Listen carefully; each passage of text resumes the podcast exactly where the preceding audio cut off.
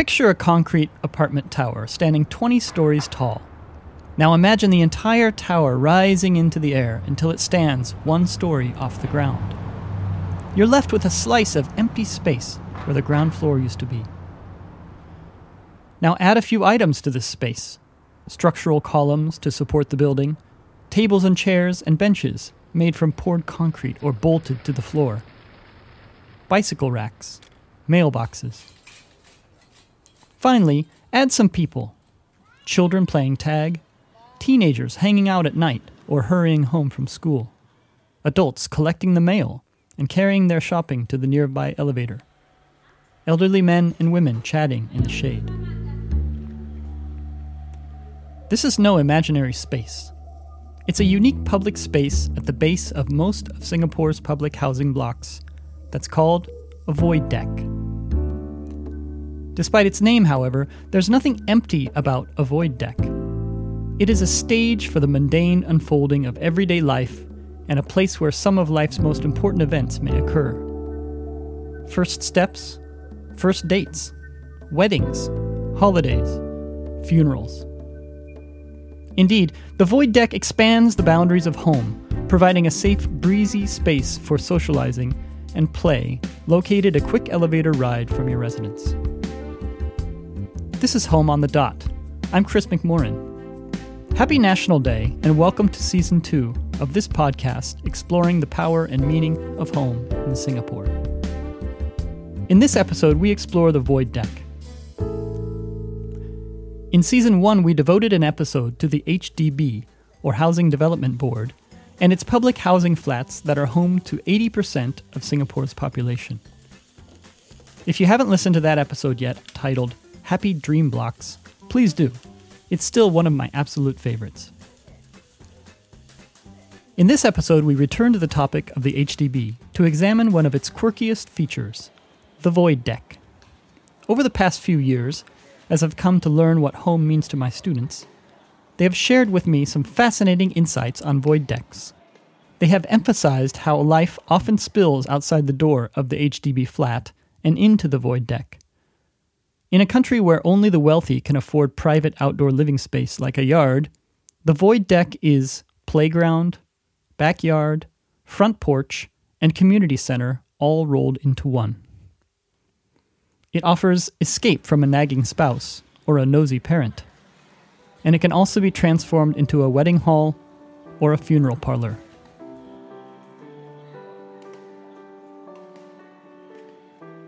I've come to see the void deck as Singapore's version of the Room of Requirement. In the Harry Potter novels, this is a special room that only appears when a student desperately needs it. Then, the room not only appears, but it also becomes precisely the space needed. In this episode of Home on the Dot, we tell you about Singapore's magical Room of Requirement, the void deck. On this National Day, let's celebrate the quirky space shared across the country that has the potential to bring us all together.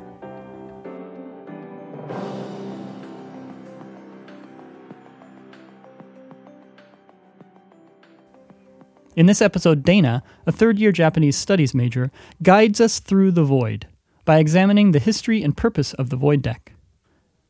Through a conversation with a childhood friend, she also reflects on how their friendship was shaped by a void deck and how the void deck has changed over the years for both her and the nation. She also visits a void deck that is a favorite spot for bird lovers. She learns about the origins of this unique space, and she speaks with some folks who regularly take their pet birds there to sing. Finally, we hear from Professor Robbie Goh, a scholar who has written about the shifting meanings of the void deck in Singapore. Please stay tuned.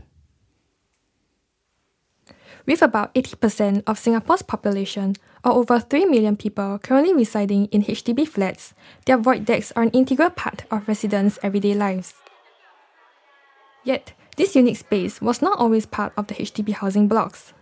In fact, the first decade of Singapore's public housing in the nineteen sixties saw H D Bs with residences on the ground level. Beginning in the nineteen seventies, H D B tried something new, building its new housing blocks without ground floor flats, which left an open space with several public amenities. This became known as the void deck, which serve as part of H D B's efforts to create a common shared space for residents to interact and build a communal identity. Today, void decks serve as gathering places for all residents. Occasionally, the space is transformed into a place of mourning for a loved one who has passed, as is the case for Chinese residents. Or it can be used for celebrations, such as when Indian families light sparklers there during Deepavali, or when Malay families adorn the void deck in colourful drapes and lightings and turn it into a wedding venue. For many children, the void deck is a spacious covered playground, an intermediary space between school and home where we could be ourselves and let our imaginations roam. I remember when I was seven, school ended at one p.m. and I would rush home with my friend Mu Wei for lunch. She lived nearby. If lunch wasn't ready, our mums would let us play games at the void deck, like Eagle and the Chicks, a variation of tag. Over the years, Mu Wei and I continued to build our friendship at our shared void deck. Even after we went separate ways to different secondary schools, we continued to meet at the void deck to chat about our school lives, our exam results, our classmates, and our futures. From those early days of playing tag to long conversations about our current university lives, Mu Wei and I have shared so many significant moments in the void deck. I recently sat down with her to talk about what the void deck means to us, how we use this precious space over the years, and how void decks may be changing for the next generation. I began by asking Mu Wei to reflect on the importance of the void deck to her. So I think, yeah, we we do feel a sense of attachment to the void decks. Uh, because we we used to spend quite a lot of time at the void decks together, right? Mm. Yeah, so it's sort of a common memory for us. Mm. Yeah. Mm, so we used to play games together, like catching and all those things. Yeah. So I feel like um, sometimes we also just sit at the void deck to talk after class mm. or during holidays, that kind. So it's a place that has many shared memories for us. Uh. Because mm. we, we were both in the same class and mm-hmm. um, not sure how it happened, but we both realised that we stayed just opposite each other. Oh, yeah. And then I was also um, attending tuition at the childcare downstairs, so uh-huh. I was usually at the void decks. Yeah. Yeah, and then um, ever since we knew, then sometimes we would just like ask each other to come down and play mm-hmm. if you are free. Yeah. Mm. Yeah, we would also walk back from school together since we live mm. so close. Then sometimes after school, if we reach there a bit earlier, we'll just sit down and talk. Mm. Then we just, yeah, we just talk until maybe like one of our parents asks yeah. us to come up and just eat already. Yeah. Like stop spending time. So exactly hungry. Right. No. Despite the void deck's dull concrete floor and similar looking pillars, its open spaces provide versatility for residents to use it as they wish. Likewise, for me and Mu Wei, it was a playground we never asked for, and later, a comfy spot to talk when we couldn't afford Starbucks. It was a space outside home, yet still strangely familiar. For these twelve years, the void deck has been an irreplaceable spot for us to maintain our friendship.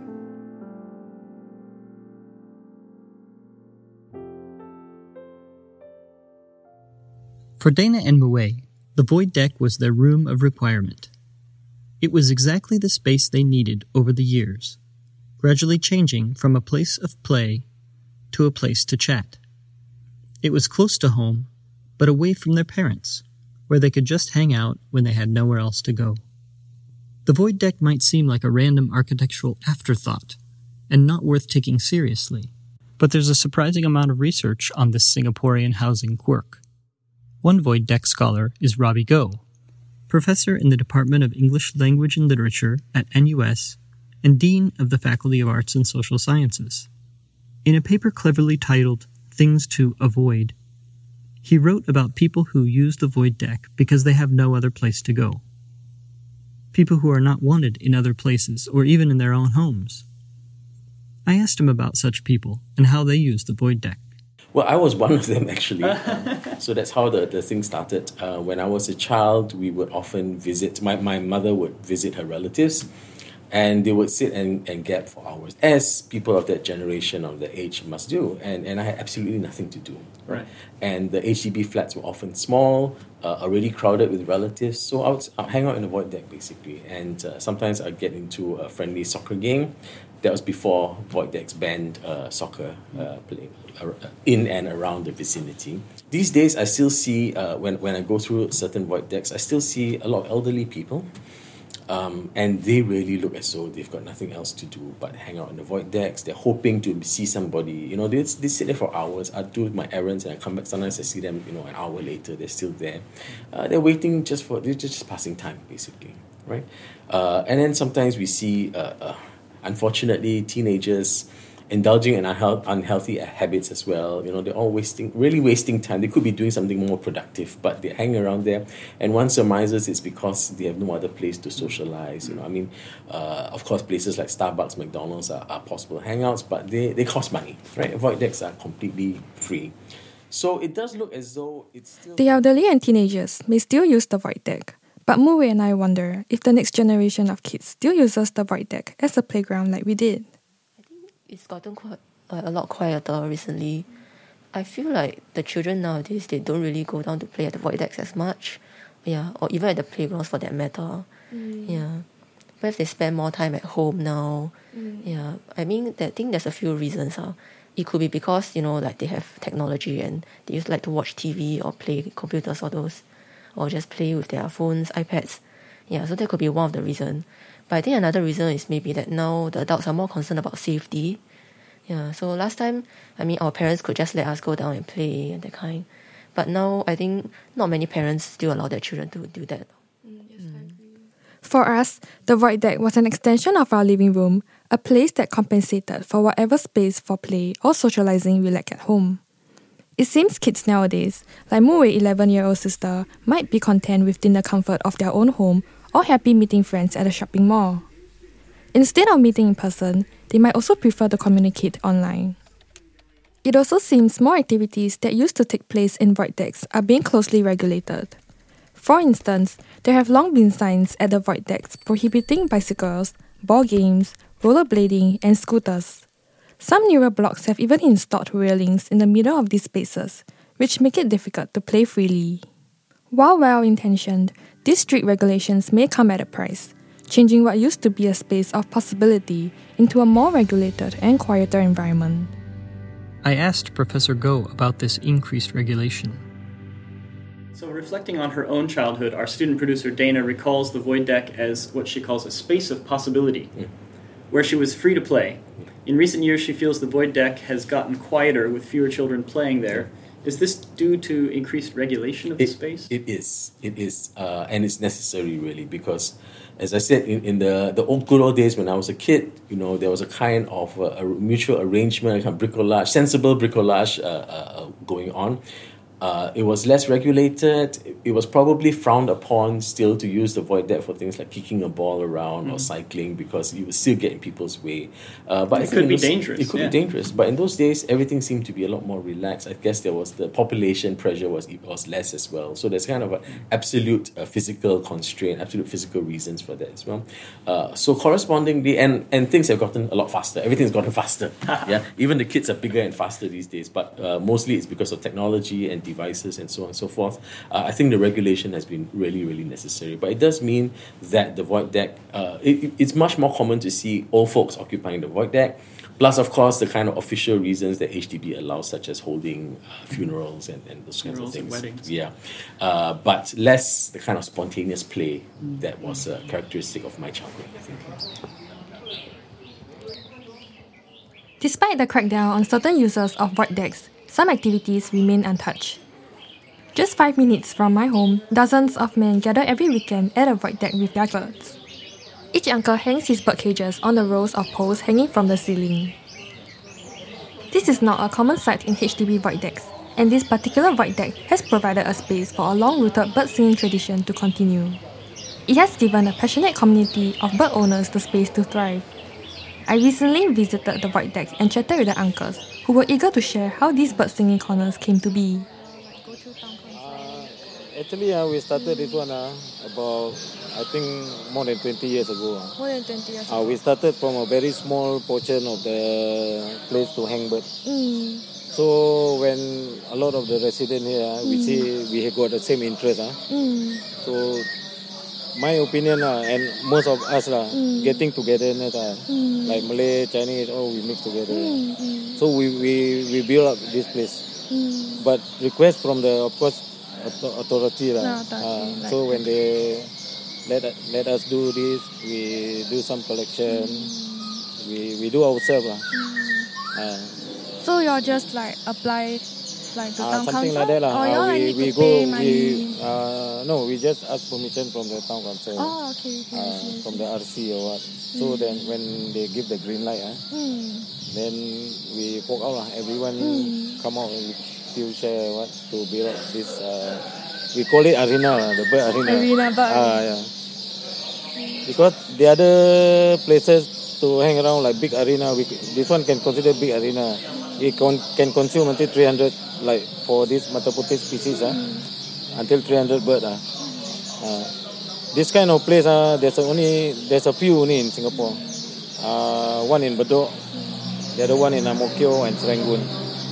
People, uh, bird player come from every corner, some from Bedok, some from uh, Serangoon, anywhere, Ang Mo Kio, Yishun, come here. Because your bird, uh, we keep this bird, you cannot play at one place only. You must play, change, we travel uh, around Singapore uh, so that the bird uh, will be very, you know, open to, uh, I mean, not scared of people. Uh, As we stood beneath a ceiling of bird cages, the uncles explained how they had collected the money and developed this special bird arena in what was otherwise just another void deck. This place has become deeply meaningful to the men. They brought their treasured pets from across the island to this place to share time with their friends and listen to birds singing. Just imagine, as many as three hundred birds hanging from three hundred cages, all providing a joyous soundtrack to a Saturday morning. It was an amazing experience.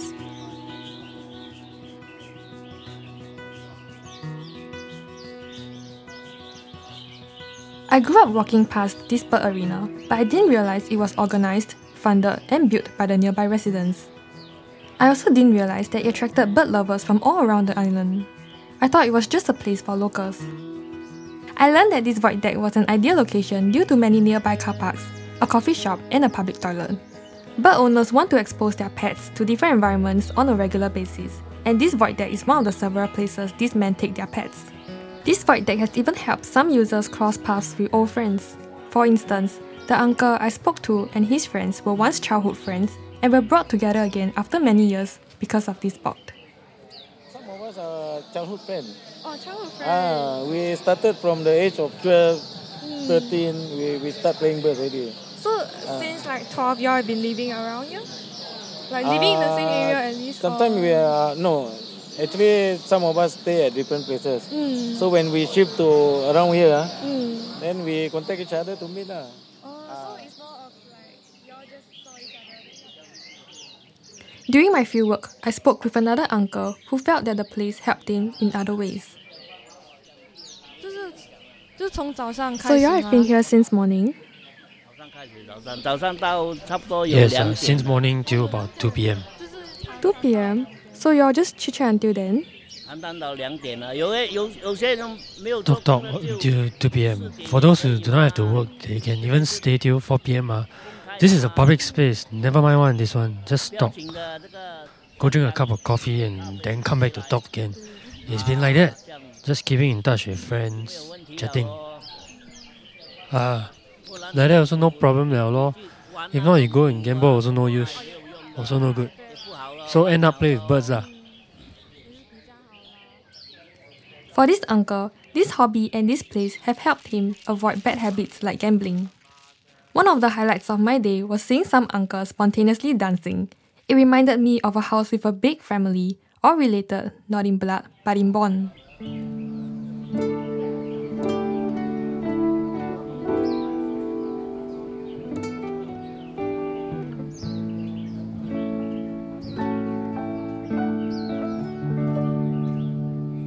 Void decks have continually evolved over the years. With the increased housing demand and limited space in Singapore, newer public housing models are built taller and less wide.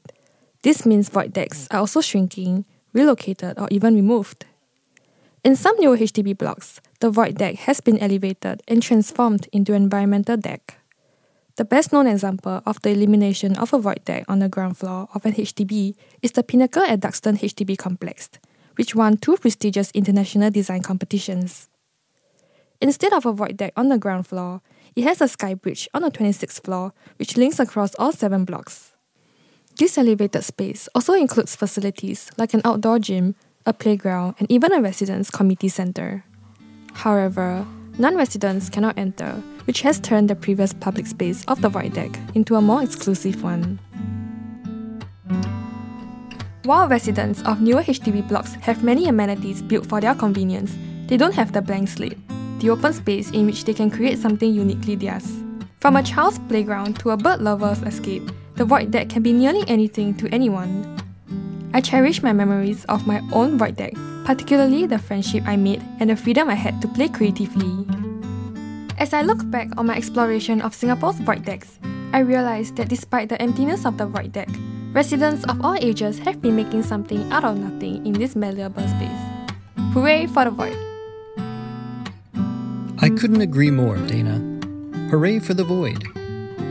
On this National Day twenty nineteen, let's take a moment to celebrate this architectural oddity and its incredible flexibility. When we think about home, we tend to think first about our residence. But home often spills out the front door, into the shared spaces around us, encompassing the spaces and people in our neighborhoods.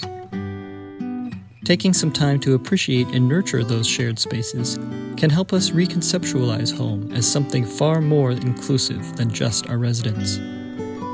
It can bring home out into the void.